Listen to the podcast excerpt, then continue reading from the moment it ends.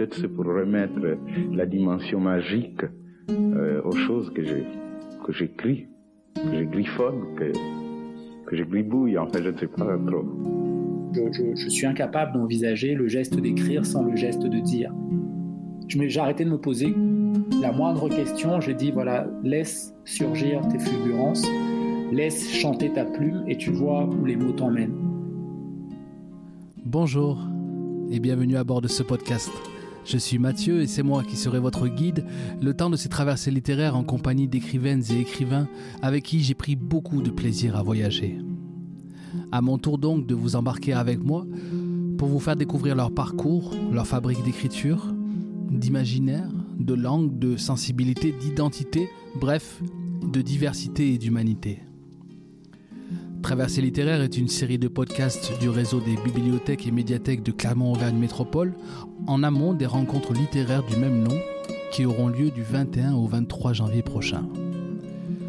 Pour ce premier épisode, j'ai le plaisir de vous embarquer dans l'univers de l'écrivain, poète et slammer Marc-Alexandre Oobambé. Je vous souhaite un bon voyage, on se retrouve juste après.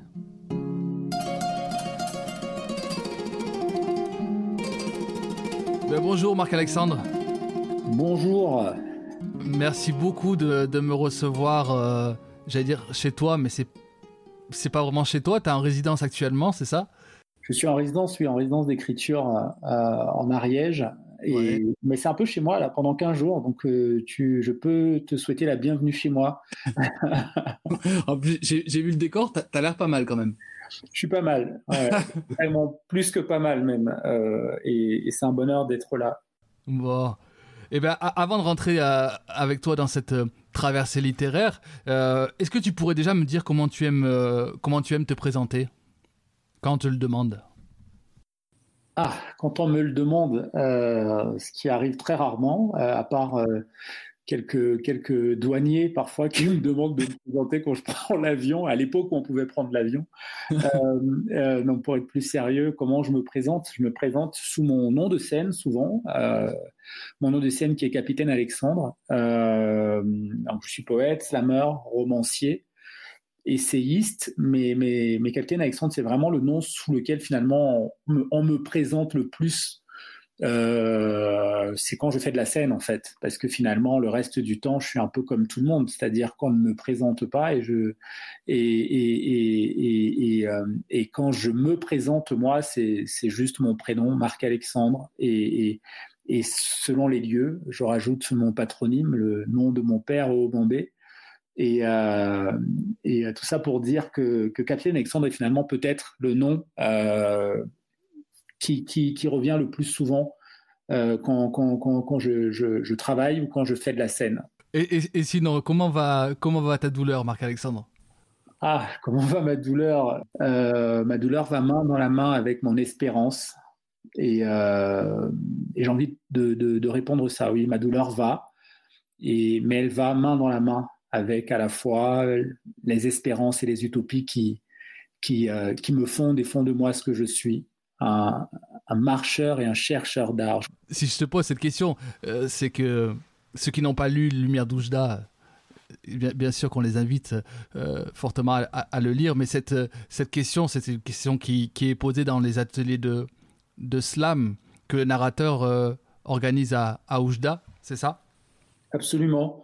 Euh, cette question est une, est une question euh, euh, portée par Yagin Fodé, euh, deux des personnages des Lumières d'Oujda, qui, qui sont deux jeunes qui rappent, qui, qui rêvent de devenir musiciens professionnels, deux jeunes Africains euh, euh, dont le, le, le, rêve est, est, est, porté par, par la musique, la musique qui les porte eux-mêmes vers ce qu'ils ont envie de devenir. Et, et, et, ces deux gamins qui ont un rapport à l'écriture, un rapport aux mots, un rapport au rap, euh, pendant un atelier d'écriture, ont cette phrase-là. Euh, bonjour mon frère, bonjour ma sœur, comment va ta douleur?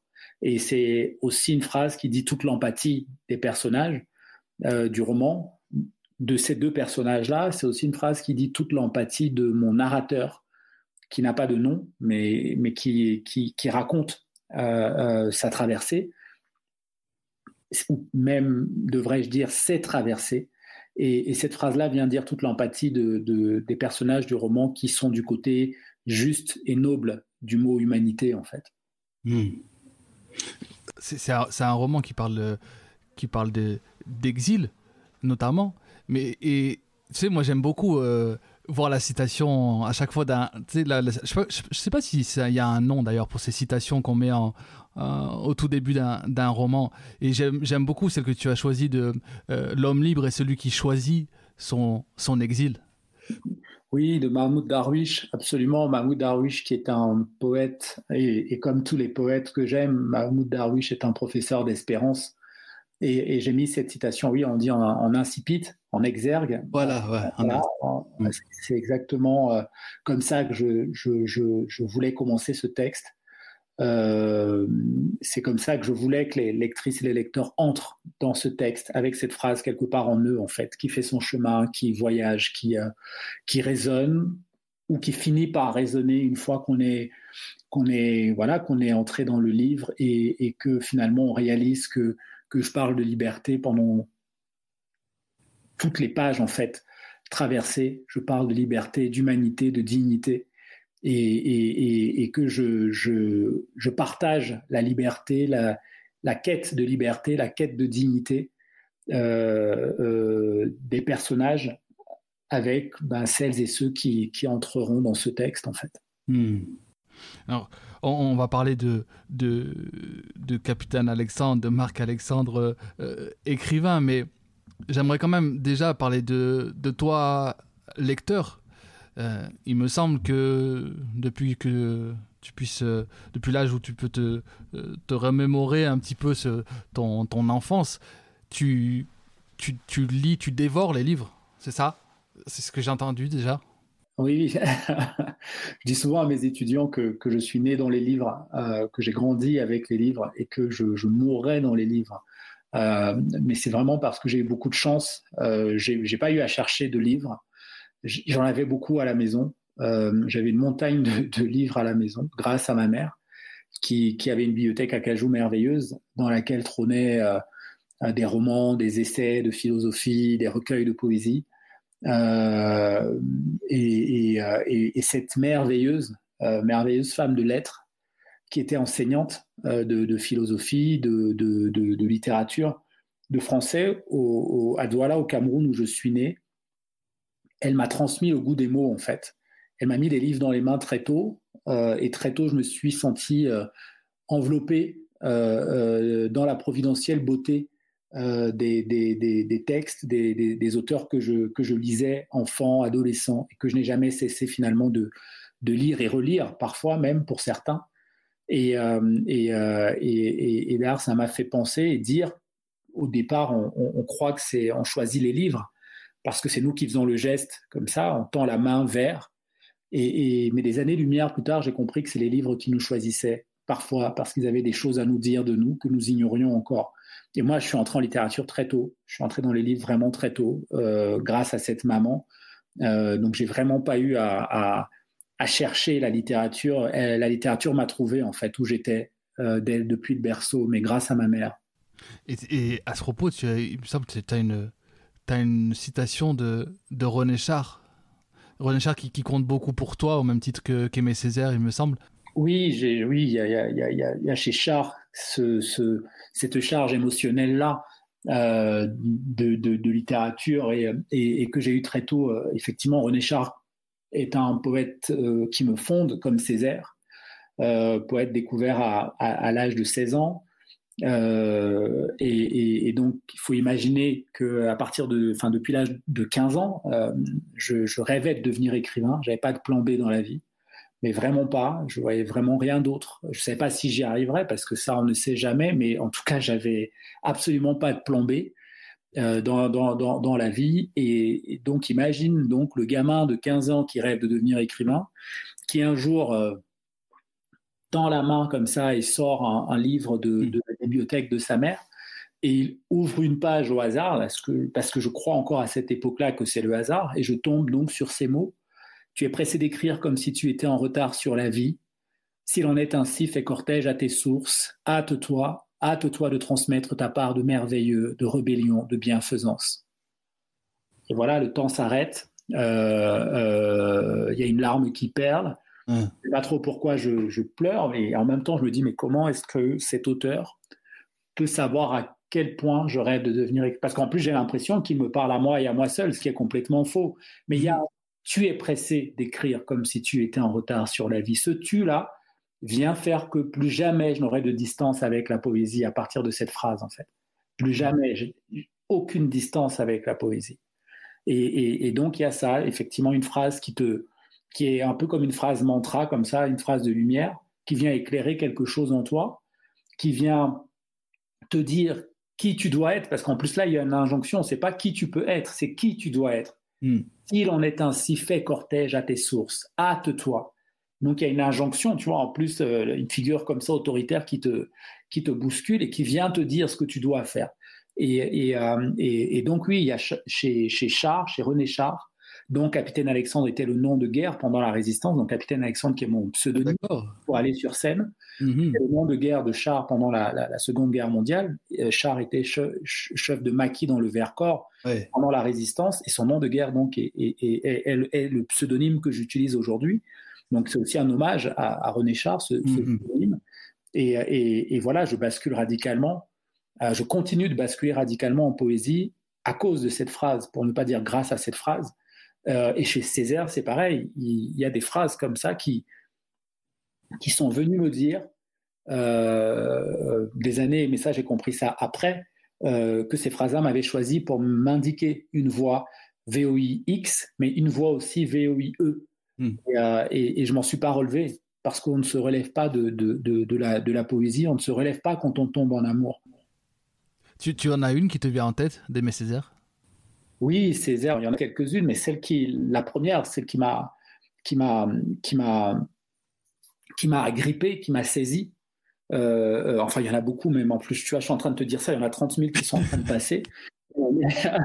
mais je vais te citer une, phrase du cahier, du cahier qui m'a brûlé, le cahier d'un retour au pays natal. C'est ce texte-là, et je dis toujours à mes étudiants, mais ce livre, ce n'est pas un livre, c'est du feu qui vous brûle les mains, euh, c'est de la lave, c'est un volcan en éruption ce texte. Et, ce texte-là, ce cahier m'a brûlé euh, et a fait que j'ai euh, accouché ensuite, quelques années après, de mon premier texte par césarienne. Et je dis toujours ça en plaisantant à mes étudiants, ça les fait rire mais ils comprennent à quel point je, ne plaisante pas avec cette phrase-là, même si elle peut paraître comme ça fantaisiste. Mm-hmm. quand je leur parle de Césaire, ils comprennent euh, pourquoi je, leur euh, en parle et, avec, euh, avec la voix qui tremble encore aujourd'hui, alors que j'ai 44 ans, que les années ont passé, que, que j'ai fréquenté Césaire, que je suis allé à Fort-de-France pour lui rendre hommage, que je suis... Enfin voilà, mais j'ai toujours la même émotion quand, je parle d'aimer Césaire. Et la phrase, c'est Gardez-vous de rester les bras croisés en l'attitude stérile du spectateur, car la vie n'est pas un spectacle, car une mère de douleur n'est pas un prosénium, car un homme qui crie n'est pas un ours qui danse. Et là, c'est pareil, tu vois, le temps se suspend, et tu as cette phrase-là, refuser de rester les bras croisés en l'attitude stérile du spectateur. Hmm. Ça veut bien dire prendre sa vie en main, en fait. Ça veut dire être acteur de sa vie, ça veut dire faire acte de présence au monde. Hmm. Et, là, c'est pareil, il y a une injonction. Il y a pas de, il te laisse pas le choix. Il te dit pas, voilà, tu peux ne pas être. C'est non, tu dois te garder. Tu vois, c'est une injonction en fait. Et il te dit pourquoi? Il te dit car un homme qui crie n'est pas un ours qui danse, car la vie n'est pas un spectacle, car une mère de douleur n'est pas un procédium. Et même quand tu ne comprends pas tout ça, exactement mot à mot, il y a un souffle qui vient te traverser. Hmm. Cette phrase-là, tu peux pas chercher à l'expliquer euh, par la raison, par il y a rien à expliquer. Un homme qui crie n'est pas un ours qui danse. Tu peux y laisser ton cerveau si tu cherches à expliquer cette phrase-là mot à mot, tu vois. Hmm, hmm, Mais elle te brûle, elle te traverse et elle te, elle te la colonne vertébrale comme ça. Elle te dit marche digne et debout. Tu n'as pas le choix en fait. C'est quoi ce, alors là, là, c'est pas. Est-ce que c'est une injonction? Je ne sais pas, mais on connaît à peu près tous ce vers de d'Olderlin qui, qui parle de la nécessité d'habiter poétiquement le monde.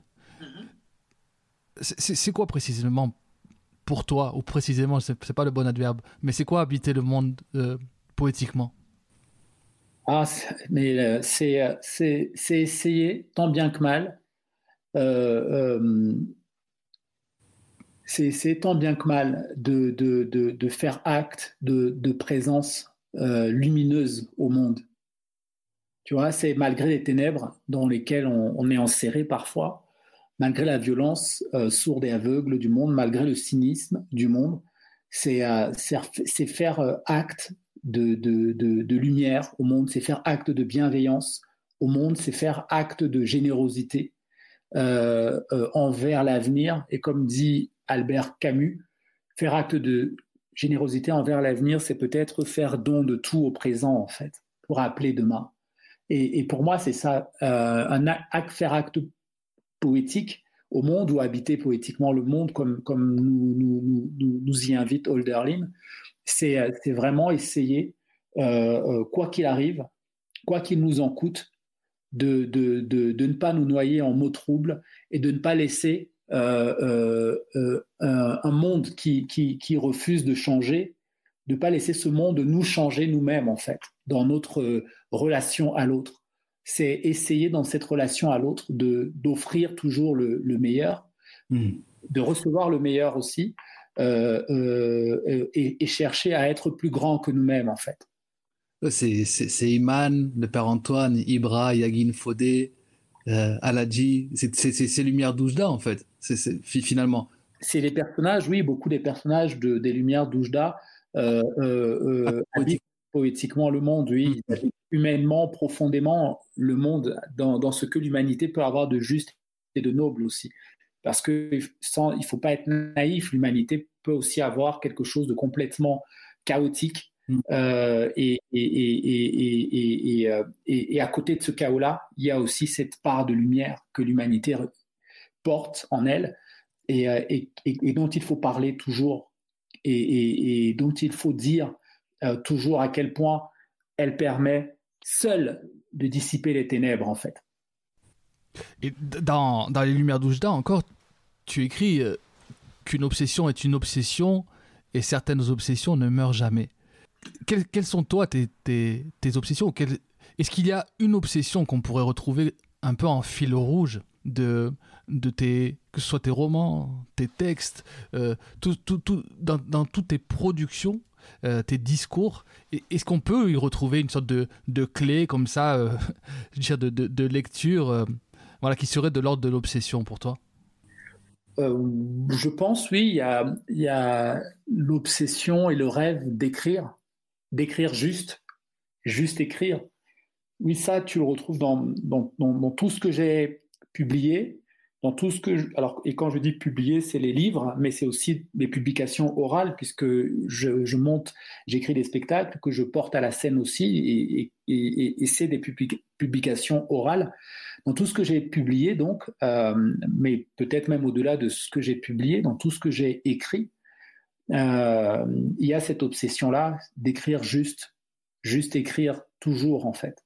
Cette obsession, elle est là depuis euh, l'âge de 15 ans, depuis la découverte des, poètes dont je t'ai parlé tout à l'heure. Mm-hmm. et, cette obsession-là a, a, fait de mon geste artistique ce qu'il est et, ce qu'il sera toujours. C'est-à-dire que à mon dernier soir sur cette terre, j'ai envie de pouvoir me retourner, regarder dans le rétro de ma vie et me dire, tu as été ce gamin de Douala qui rêvait de devenir écrivain, juste écrivain, écrivain juste, et, pouvoir euh, euh, euh, me dire que j'ai vécu en phase et en phrase avec moi-même.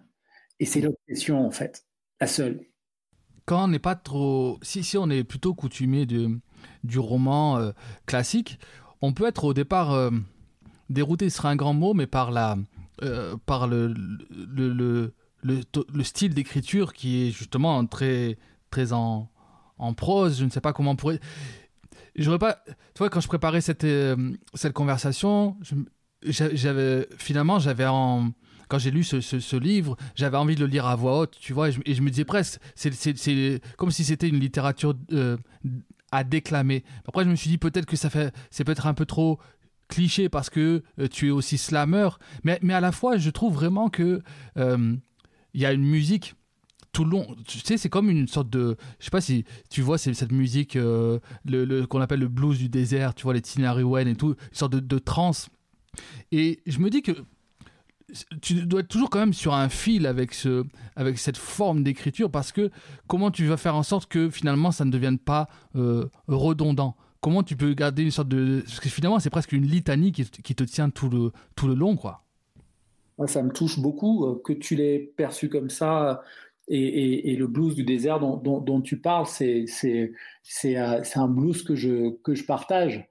Euh, euh, mais que je partage, c'est-à-dire dans la manière dont je compose mes romans. Alors c'est seulement mon deuxième roman, mais les deux romans que j'ai publiés, je les ai composés avec une totale liberté. Et j'ai eu la chance d'avoir des éditeurs qui m'ont qui m'ont suivi dans cette liberté euh, de composition, parce que c'est vraiment de ça qu'il s'agit. Moi, j'envisage la littérature aussi comme comme comme la musique d'ailleurs euh, et, c'est alors je parle beaucoup de mes étudiants ils vont j'espère qu'ils écouteront euh, cette émission. Euh, j'espère qu'ils écouteront ce podcast pour quel point ils sont présents dans ma voix. Mais mais et, et, je leur dis souvent et le, premier cours au début d'année je leur dis toujours je voilà quand j'aurais pu te dire ça aussi quand je me présente à eux je leur dis je suis musicien. Et, et ça les fait toujours sourire aussi beaucoup et ensuite, quand ils entrent dans la musique de mes mots, donc dans mes livres, ils comprennent aussi et, souvent me font le retour que tu, viens de me faire là, que, des, lectrices et des lecteurs quand j'ai publié Dien Bien euh, il y a deux ans, euh, m'ont fait encore pour euh, ce livre, Les, Les Lumières d'Oujda, euh, et, ce qui était très touchant aussi, c'était parfois des lectrices et des lecteurs qui ne me connaissaient pas du tout comme slammer. Et, je me souviens même, et c'est une anecdote que j'aime raconter parce qu'elle est exceptionnelle, euh, mais d'humour et de, de, décalage, mais aussi de, justesse. En tout cas, moi, je l'ai pris comme ça. C'est une dame d'un certain âge qui est venue me voir à un salon du livre pour se faire dédicacer mon livre et qui m'a conseillé de d'en faire des lectures à voix haute parce que elle, elle avait lu et elle connaissait pas du tout mon travail, le slam. Mm c'est pas quelque chose qui lui parle, le rap non plus. Donc elle savait pas que j'étais slammer. Elle, sa libraire de de de de de de, de quartier de quartier lui a lui a conseillé ce, ce livre-là comme un, étant un de ses coups de cœur de la rentrée littéraire. Mm-hmm. Elle l'a acheté, elle repart avec quelques mois après ou quelques semaines après son achat, je passe pas très loin en, dédicace lors d'un salon du livre à Besançon. Je suis à Besançon et cette dame arrive, elle a fait la route avec son, petit-fils et, ils arrivent et pendant qu'elle se fait dédicacer, elle me dit, je tenais à vous dire aussi, vous savez, euh, euh votre texte, et là je vous entends parler, euh, euh, parce que du coup, tu échanges avec les gens. Il me dit, mais hmm. vous, devriez, vous devriez dire votre texte à voix parce que moi, je l'ai lu à voix haute. Et je l'ai lu, euh, et je me sentais presque obligé de le lire à voix haute. Et c'est magnifique. Et, donc, je souris, je lui fais, ben, merci pour le conseil. Et, il y avait la, la, la, une amie qui était, qui était là, qui a éclaté de rire, et qui après lui a expliqué que je faisais ça souvent. D'ailleurs, je, je ai beaucoup parce que j'aurais aimé que cette dame reparte en, vraiment avec l'impression qu'elle m'avait donné un conseil que j'avais j'avais fini par et après on a discuté du, fait que, que, oui je, j'étais 10 heures de, de textes alors parfois des miens et parfois des textes euh, d'auteurs classiques ou contemporains qui, qui me touchent mais mais que je ne peux pas envisager la littérature sans la mise en voix de, de, de, des textes, quels qu'ils soient d'ailleurs. Alors pour la poésie, ça semble assez évident. Euh, pour le roman, ça l'est moins. Euh, euh, mais pour moi, je, je, je, suis incapable d'envisager le geste d'écrire sans le geste de dire. Et, et, et, et, tant que mes éditeurs me font confiance, je, continuerai à écrire avec l'inspiration dans la mise en forme et dans la composition. Et même si le roman n'est pas très classique, parce que ça peut désarçonner un peu, c'est pas trop grave. Je me dis que moi, j'aime parfois les textes aussi où l'auteur me, fais confiance à mon intelligence et à ma sensibilité. Euh, donc, si même si je suis un peu désarçonné, si l'auteur me fait confiance, ben je vais continuer. Après, peut-être que ça me parlera pas, mais je m'arrêterai pas parce que je suis désarçonné. Et euh, si je suis assez curieux, je vais continuer. Et peut-être que finalement le texte va pas me parler, peut-être que mon texte ne va pas parler à certains à cause de de ce, de ce côté un peu bousculant. Euh, et, mais c'est pas grave, il y en a quelques-uns aussi à qui il parle comme ça et, où, euh, après la surprise, à un moment donné, le flot euh, euh emmène à, Oujda et, ailleurs, dans tous les lieux traversés par, par, par, par le roman. Et c'est peut-être ça qui compte finalement. Le, le, la seule chose qui compte est là. Hmm. Mais tu sais, c'est moi quand, j'aime bien regarder, tu vois, des films ou des, des, séries en VO. Et par exemple, je sais pas, tu vois, dernièrement, j'ai regardé une série euh, en italien. Et après, je suis habité par la langue italienne, tu vois. J'ai, j'ai envie, je sais pas parler italien, mais j'ai envie de parler italien. T'es dans ma tête, je suis en train de faire la vaisselle et, je m'amuse, tu vois. Et ben, ça m'a fait la même chose avec ton livre, en fait. C'est marrant parce que euh, j'avais pas ta... volontairement je voulais pas écouter d'interview de toi avant et tout. Je voulais vraiment te découvrir par ce par ce texte d'abord tu vois. Donc je ne connaissais même pas ta voix. Et, euh, et j'avais cette euh, quand j'ai refermé le livre j'avais je te dis j'ai fait la vaisselle je fais des trucs avec mes enfants mais j'avais cette musique dans, dans dans mon oreille je ne sais où tu vois. Donc c'est c'est vraiment très très étonnant comme euh, comme expérience de lecture hein. vraiment. Écoute merci pour ce retour de de ton voyage à Oujda. C'est ça, c'est ça. Alors, moi, j'ai une question. C'est euh, finalement, on sait, on sait peu de choses des. Alors, j'ai pas lu Dien Bien Phu, euh, qui, qui, est ton premier, premier roman. Euh, dans Lumière d'Oujda, finalement, on, on sait on sait peu de choses des, des, des, personnages. tu vois, les, on, on, pourrait justement dans d'autres romans euh, voir euh, tu vois un, auteur qui euh, qui est qui, va vraiment approfondir la psychologie des personnages tout ça. Comment toi tu construis tes personnages? Est-ce que justement tu vas tu, vas est-ce que c'est c'est trop évident de se dire bah voilà c'est un, un, auteur qui est justement beaucoup sur la musicalité de ses textes et finalement il va accorder peu d'importance aux personnages ou alors tu vas quand même avoir un travail en amont euh, de, réflexion sur la psychologie des personnages et après tu vas les mettre en musique. Comment ça se passe? Comment tu écris euh, tes histoires? Alors je les, laisse surtout s'écrire en moi, mes, histoires. J'ai pas de plan. Euh, je n'ai pas, de plan. J'en fais pas. je, me laisse traverser, pour revenir à ce mot. Et, et, et, ce qui compte pour moi, c'est surtout au-delà de la psychologie des personnages, c'est surtout leur épaisseur en émotion, en fait. Moi, j'ai besoin qu'on ressente mes personnages, plus que, mm. euh, plus que le fait de, de, de, de, de, les comprendre. Je veux qu'on les ressente. Euh, euh, et, c'est vraiment ça ce qui, ce qui, ce qui compte le plus pour moi. J'ai, pour les Lumières d'Oujda, il y a eu une rencontre qui a déclenché ce texte. un jeune euh, réfugié à, Arles lors d'un salon du livre. Un Fuji euh, Pardon? Un Fuji Un Fuji, absolument, euh, que j'avais rencontré. Un gamin de 18 ans incroyable qui rêvait de devenir écrivain, d'ailleurs, qui, s'appelle Ibrahima. Et donc, tu vois bien le Ibra dans le texte, c'est un, clin d'œil et un hommage à ce, à ce, à ce gamin. On peut citer le, festival, hein, Parole Indigo. Parole Indigo, absolument, ah. à Arles. Euh, et, je rencontre ce, ce, gamin, on, on, parle de son départ euh, euh, du pays, on, parle de, de, de, de, ce que on peut mettre derrière le, derrière le, verbe écrire.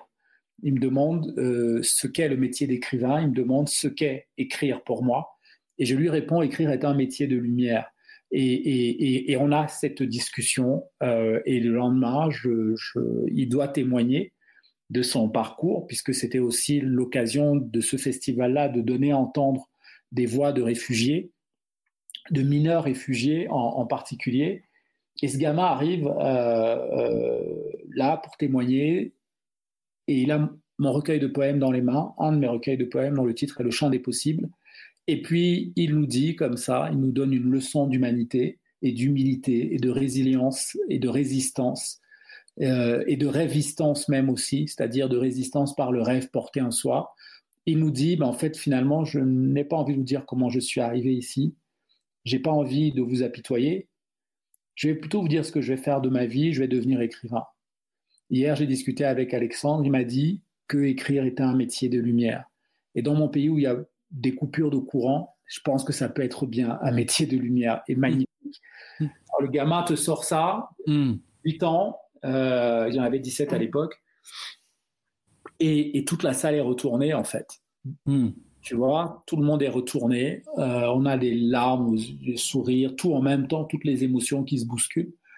Et ce, petit-là, je le vois après pour lui dire, mais tu sais, euh, tu es déjà écrivain, ce que tu as fait de notre discussion hier, euh, ce que tu as transformé de notre discussion hier, parce que moi, je lui ai juste dit écrire est un métier de lumière. Tout le reste là que je viens te raconter de son intervention, c'est lui en fait, son humour, le pas de côté, la résilience. Il y avait tout en fait dans ce message là adressé à des gens qui étaient venus entendre pour la énième fois peut-être euh, un jeune réfugié raconter ben, je suis arrivé, je suis passé par la Libye, je suis passé par là, je suis et en fait tout de suite c'est regarde de la vie et soleil devant en fait. Et le petit nous a donné une leçon euh, euh, et la manière dont il a donné la leçon était littéraire aussi.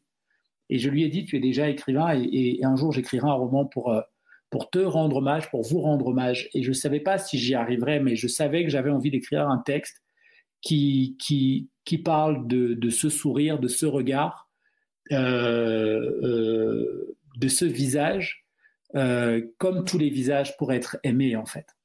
Hmm. Et, et, qu'on ne voit pas assez quand on dit le mot migrant, quand tu entends des chiffres de, des morts et noyés dans la Méditerranée, le, quand tu vois les images atroces de la Libye, quand, quand, quand, tu vois tout ça de loin, tu n'entends pas, tu ne vois pas ces visages pour être aimés, tu vois pas ces sourires, tu vois pas ces regards. Et donc je savais je savais en tout cas euh, euh, que je qu'il me fallait écrire un texte euh, pour montrer ces regards-là. Et c'est pour ça que, pour revenir à mes personnages, ce qui compte pour moi, c'est surtout l'épaisseur en émotion. Parce que la psychologie, je, la psychologie d'un personnage, un gamin de 16 ans qui quitte le Mali pour arriver euh, euh, euh, dans un Eldorado qui n'existe pas, hmm. ça n'a pas d'importance. Mais c'est de mon point de vue, hein, ça n'engage que moi. Ce que je dis, par contre, faire ressentir que ce gamin-là de 16 ans, c'est exactement le même gamin que, que, que, que, celui de, celui ou celle qui me lira, qui vit confortable parce qu'il a les mêmes rêves, parce que il attend de la vie qu'elle soit généreuse envers lui, qu'il a les mêmes désillusions. C'est ça qui compte en fait le plus, pour qu'on puisse finalement à un moment donné regarder ces gamins-là juste comme ce qu'ils sont, des hmm. gamins en fait, et rien d'autre. Il n'y a rien à chercher de géopolitique chez eux. Il y a rien. il y a juste les, il faut les regarder comme ce qu'ils sont. Moi, j'ai un fils qui a 19 ans. Ces gamins que j'ai rencontrés écoutent la même musique que lui. Ils écoutent du rap, Hmm. Tout le temps, tout le temps, tout le temps, et c'est le rap qui leur permet de tenir debout. Euh, euh, ils écoutent du, du, rap euh, et tous les genres de rap, celui que je trouve inintéressant, celui que je trouve profond, celui que je trouve, enfin voilà, ils sont exactement comme mon gamin en fait. Hmm. Alors, sauf que mon gamin, il a 19 ans et il n'a rien vécu de, de, de, de traumatisant à part euh, un, un, un, ou deux confinements, tu vois, dans sa vie euh, euh, à cause du Covid. Je veux dire, c'est, c'est rien en fait, mmh. par rapport à, d'autres traumatismes. Je, je, et, je, et, et, et, et, finalement, dire et montrer surtout comment ces gamins-là ressemblent à tous les gamins du monde, mmh. c'était ça qui était le plus important pour moi. raconter euh, euh, presque raconter, oui, chaque trait de leur visage et, plus que les traits de caractère, des traits de visage humain, en fait. Mmh, mmh, mmh, et dans, dans, dans le, le style, la, la, musicalité du texte, il y a, aussi, tu, tu, te plies à différents, enfin tu te plies, plutôt tu joues à différents, à différents jeux. Il y a celui aussi de la phrase sans, sans point euh, sur, le jeu Pourquoi tu pars. Et il y a aussi le. Euh, alors, je t'avais dit que j'avais interviewé Emily Boom, qui, qui, qui, qui aussi, on, retrouve aussi ça, la langue camerounaise. Euh, dans le, dans le livre et, et, et, la langue. Alors, je ne sais pas c'est quelle, quelle langue. Il y, a, et le français, le, franc, le franglais qui, qui marche super bien dans, dans, le livre et aussi carrément des, des, des morceaux de, de langue que tu ne traduis pas aussi. Oui, alors oui, oui, il y a, il y a, il y a du douala dans le, dans le texte. Donc le douala, c'est ma langue maternelle. D'accord. Euh, euh, parce que j'ai donc Sita, la grand-mère de mon narrateur, qui est aussi ma grand-mère, parce que je lui ai prêté euh, ma grand-mère le temps d'un roman, D'accord. à condition qu'il me la rende ensuite. Ouais. Et, et donc Sita parle en douala et mon narrateur lui répond parfois en, en douala. Ouais. Voilà, que j'ai choisi de ne pas traduire pour euh, cette simple et, belle raison que c'est aussi une manière d'offrir euh, à des lecteurs euh, et des lectrices euh, qui ne parlent pas douala, et il y en a quelques-uns quand même sur d'offrir la musique qualité de, de, de cette Ouais. langue dans laquelle chante Richard Bonnat magistralement, pour ne citer que lui. Et Blik Bassi, il chante aussi en douala, non? Ça? Blik Bassi. Non, Blik Bassi chante en bassa.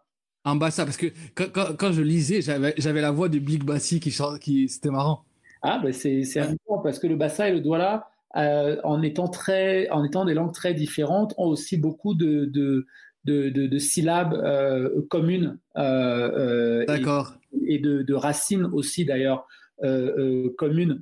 Et, et, mais Blick, oui, Blick chante en bassa. Et, et, et donc oui, j'ai fait exprès de ne pas traduire parce que j'aimais bien l'idée. euh, euh, après, c'était, ça, c'était, ça pouvait être tout le contraire, mais que une fois qu'on était parti dans le texte, que ça n'allait plus être un problème en fait, que ça n'allait pas nous sortir du texte. Ouais, Ça allait être quelque chose qui est, voilà, juste continuer une phrase, comme quand je mets des mots en franglais ou en pidgin, qui sont euh, des, des, des argots du pays que les, Ouais. tous, tous les jeunes parlent. Euh, euh, euh, du pays, donc du Rhône, pour préciser le, le- le pays dont je parle, ce qu'en franglais, euh, euh, c'est pareil, j'ai pas mis de traduction. Alors parfois c'est c'est- c'est évident, Ouais. euh, et, parce que parce que si tu parles un peu anglais, tu, tu voilà, tu comprends que quand quand le narrateur ou quand un des personnages va dire oui je go là-bas, ben c'est je go, c'est je vais, tu vois. Ouais. Il y a, et et il y a des, des passages qui sont moins évidents que ce- ce- Ouais. celui-ci, avec un verbe très évident comme ça. Mais je me disais aussi, je fais le pari que les lectrices et les lecteurs ne vont pas être perdus au point de, de, de sortir du texte, de la narration. Non. Et voilà. Et j'ai tenté ce pari-là. Ouais, ouais, ouais, ça marche, ça marche bien. Euh, on, arrive sur le, le dernier. Parce que juste- en plus, tu es en résidence, euh, tu es en train d'écrire. Je vais pas prendre trop de temps. On arrive dans, dans la fin de cette euh, traversée littéraire avec toi. Euh, J'ai une question quand même. Tu as parlé de ton éditeur tout à l'heure. Euh, ton comment tu euh, comment tu sais que tu as mis euh, comment tu sais que ton ton texte est fini? Est-ce que mis à part ton éditeur, est-ce que est-ce qu'il y a des gens dans ton entourage qui euh, qui, qui viennent te, te relire? Est-ce qu'il y a des gens sur qui tu comptes pour, pour cette lourde tâche-là? Euh, alors, il y a des gens dans mon entourage avec lesquels je partage mes, mes, mes textes avant qu'ils soient publiés. Euh, mais c'est jamais tant pour me dire si le texte est terminé ou non, c'est vraiment plus un, un partage euh, euh, euh, amical, un partage amoureux. Euh, c'est jamais pas de correction de leur part, quoi. non, j'attends pas de correction de leur part. C'est vraiment toujours, voilà, j'ai terminé un texte et, et, et comme un rituel, c'est ces personnes-là qui le, qui le lisent avant tout le monde. Et quand ils Mhm. encore, euh, euh, euh, quand ils passent de mon disque dur au leur, en fait, tu vois. Ouais. Euh, euh, mais c'est- plus dans, quelque chose du, du, d'une énergie collective et, d'une amitié euh, qui, est aussi à cet endroit de la littérature. Donc il y a mon éditrice qui, qui, reçoit le texte. Alors on a une façon de travailler qui, moi qui me convient bien, surtout que c'est seulement mon deuxième roman, donc parfois euh, quand, quand justement tout à l'heure ce que tu as, tu as alors ça s'est surtout senti pour mon premier roman, c'est-à-dire qu'au bout d'une trentaine, quarantaine de pages, euh, quand je me relisais, je m'entendais slammer le texte. Mm. Et comme c'était le premier roman, bah, du coup, je me suis j'ai un peu paniqué. Je me suis dit, mais est-ce que tu es en train d'écrire un roman? Est-ce que tu écris pas un long poème? Mm. Euh, Donc, euh, comme j'avais besoin d'être rassuré, j'ai envoyé les, les cinquantaines de pages à mon éditrice. C'était pour Diane Bienfou. Et, et je lui dis, écoute, est-ce que tu veux bien me relire? Parce que je ne sais pas, j'ai un, j'ai un doute, je me relis et, et je m'entends déclamer le texte comme, euh, comme quand j'écris de la poésie, en fait. Comme quand j'ai écrit euh, et publié mes, mes, tous mes recueils de poésie, j'écris du bout des lèvres et, et, et, avec vraiment le, la musique du texte qui vibre en moi. Et, mon éditrice m'a libéré parce qu'elle m'a répondu quelque chose qui après a fait que je ne me suis plus jamais posé de questions. Elle m'a dit, mais tu es profondément poète, il ne faut pas chercher à travestir ton écriture parce que tu embrasses un nouveau genre littéraire, en fait. Hmm. Et ça, ce conseil-là, j'ai fait merci. Et à partir du moment où elle m'a dit ça, j'ai arrêté de me poser la moindre question. J'ai dit, voilà, laisse surgir tes fulgurances, laisse chanter ta plume et tu vois où les mots t'emmènent. Et, j'ai écrit comme ça le premier roman. Je suis allé au bout de Dien Bien Phu de cette manière-là, en laissant chanter ma plume et sans me poser la moindre question. Le deuxième roman, c'est pareil, j'ai des retours avec mon éditrice au, bout d'une centaine de pages pour euh, qu'elle me dise euh, voilà comment elle euh, comment elle trouvait l'articulation du texte, comment elle trouvait les personnages, est-ce qu'elle les trouvait attachants, est-ce qu'il y a des choses qui manquaient dans la manière dont j'en parlais, enfin voilà, tout le, travail d'auteur-éditeur, donc de, questions, d'échanges, de, discussions passionnées et passionnantes. Euh, mais, mais, mais euh, et, quand j'ai terminé le texte, je, je l'ai envoyé. C'est mon éditrice, euh, quand, quand, une fois que je l'ai envoyé, qui m'a dit voilà, le, on a, ça y est, on a le texte. il y a peut-être juste là cette partie-là. Je trouve que tu fais disparaître trop vite Youssef. Hmm. Et je pensais avoir terminé le texte. Et elle m'a dit ça, mais elle me dit tu fais et j'avais terminé à, à, un endroit. Donc Youssef, c'est un des personnages. Euh, pour celles et ceux qui, écouteront le podcast, hein, des personnages du roman, euh, camerounais vivant à Tanger. Euh, et, dans la première version, donc avec une fin qui n'est pas la fin qui est dans le roman, j'avais fait disparaître Youssef un peu avant. Et, elle m'a dit mais Youssef me manque. En plus, c'était la preuve que qu'elle s'était attachée. Il y avait un attachement au personnage. Et elle me dit mais là on, on voit plus Youssef nulle part et c'est et, c'est dommage parce que du coup, il manque, moi j'ai l'impression qu'il manque quelque chose de. Peut-être que. Et du coup, je suis reparti en écriture pour euh, que Youssef réapparaisse et pour, euh, pour et, et, faire en sorte que ce personnage qui était passé de manière trop fulgurante, euh, et elle avait raison parce que pour, pour le coup, en relisant, je me suis dit oui, elle avait raison. Il y a d'autres endroits où elle m'a fait des remarques, on discutait, mais c'est aussi ça le travail d'un éditeur et, d'un auteur. C'est parfois euh, l'éditeur justement à la distance et donc il, va te dire quelque chose. Parfois c'est juste, parfois c'est pas juste de ton point de vue et dans ces cas-là, voilà, c'est une discussion et tu dis, euh, moi je trouve que c'est pas juste. Et puis si tu imposes ton ton, ton, point de vue, ben le texte reste en l'état. Et, puis parfois tu discutes pendant des heures pour une phrase euh, en, disant mais oui les gens vont comprendre t'inquiète pas. Et, mais c'est génial comme comme comme travail. Et euh, mais moi j'ai la chance oui d'avoir vraiment une éditrice qui est très à l'écoute euh, Lisa Lisa pour ne pas la nommer est très très à l'écoute et, et puis surtout qui me fait confiance et qui fait confiance à mes intuitions et, et, à la manière dont je, je sens les choses aussi dans dans, dans, dans, ce que j'écris parce que la la composition du texte, comme on l'a, on l'a évoqué tout à l'heure, toi et moi, elle peut être désarmante et, et, mm. qu'il euh, y a quelques éditeurs qui, qui, auraient eu peur que ce soit trop désarmant justement et que le, le, ben, que des lectrices et des lecteurs de romans passent à côté juste parce que la mise en forme, juste parce que le, le rythme et, n'arrive pas à rentrer dans l'histoire en fait. Mais, mais d'ailleurs, tu, tu, as, changé, tu as changé d'éditeur. J'ai changé d'éditeur, oui. Là, donc Lise, c'est Calman Levy, du coup? Absolument, et c'est ça. Lisa, c'est Calmant Lévy. Lisa, pardon. Donc, ça, veut dire que le, le, prochain sera chez Calmant Lévy alors? Oui, le prochain sera chez Calmant Lévy. Ouais, d'accord, ok, ok. On, on, tu sais à peu près pour quand on peut l'attendre déjà? Alors, ben, ça va dépendre de la manière dont j'avance. Euh, on va dire, si ce n'est pas, euh, euh, on va dire maximum deux ans, je vais comme ça, je m'avance pas trop. ok.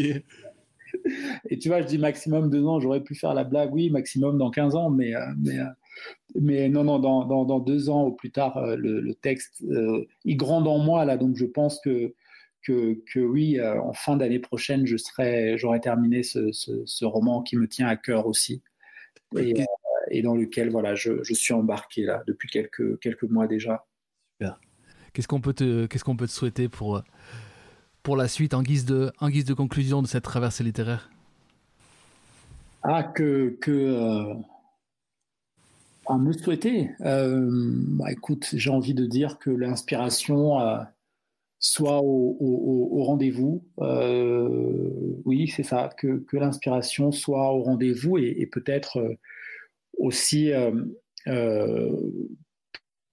de René Depestre nous accompagne, la, tendresse des poètes, voyage en baleine bleue autour du monde, hmm. et nous à sauver cette espèce en voie de disparition. Voilà ce qu'on peut, oui, me souhaiter euh, et nous souhaiter à toutes et tous ensemble, c'est qu'on s'aide les uns et les autres à sauver euh, cette espèce en non pas en voie de disparition, mais peut-être en voie de réapparition.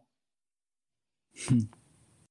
Bon, c'est un magnifique euh, mot de fin. Merci infiniment pour pour ces 45 minutes passées avec toi. Euh, ça aurait pu durer bien plus longtemps, mais je pense il faut mieux, il faut, faut mieux finir par une frustration que, que d'user l'auditeur. Non, c'est merci, merci infiniment pour ta générosité. Et, et bien sûr, on, renvoie les auditeurs à, aux Lumières d'Oujda, mais pas que, à Dien Bien Fou, et surtout à aller te voir sur scène. Je suppose que c'est important aussi de, de les inviter à cela, non? Mais ah oui, oui, bien, bien sûr, parce qu'un jour, on pourra refaire des scènes. bon, merci, merci beaucoup. Et on, on faire une à Clermont-Ferrand avec grand, grand, grand plaisir. J'espère. Oh, ça se fera. Merci beaucoup hein, pour notre échange. Merci. À, à bientôt, j'espère. À bientôt, ouais. Salut. Salut. Merci d'avoir écouté jusqu'au bout cet épisode.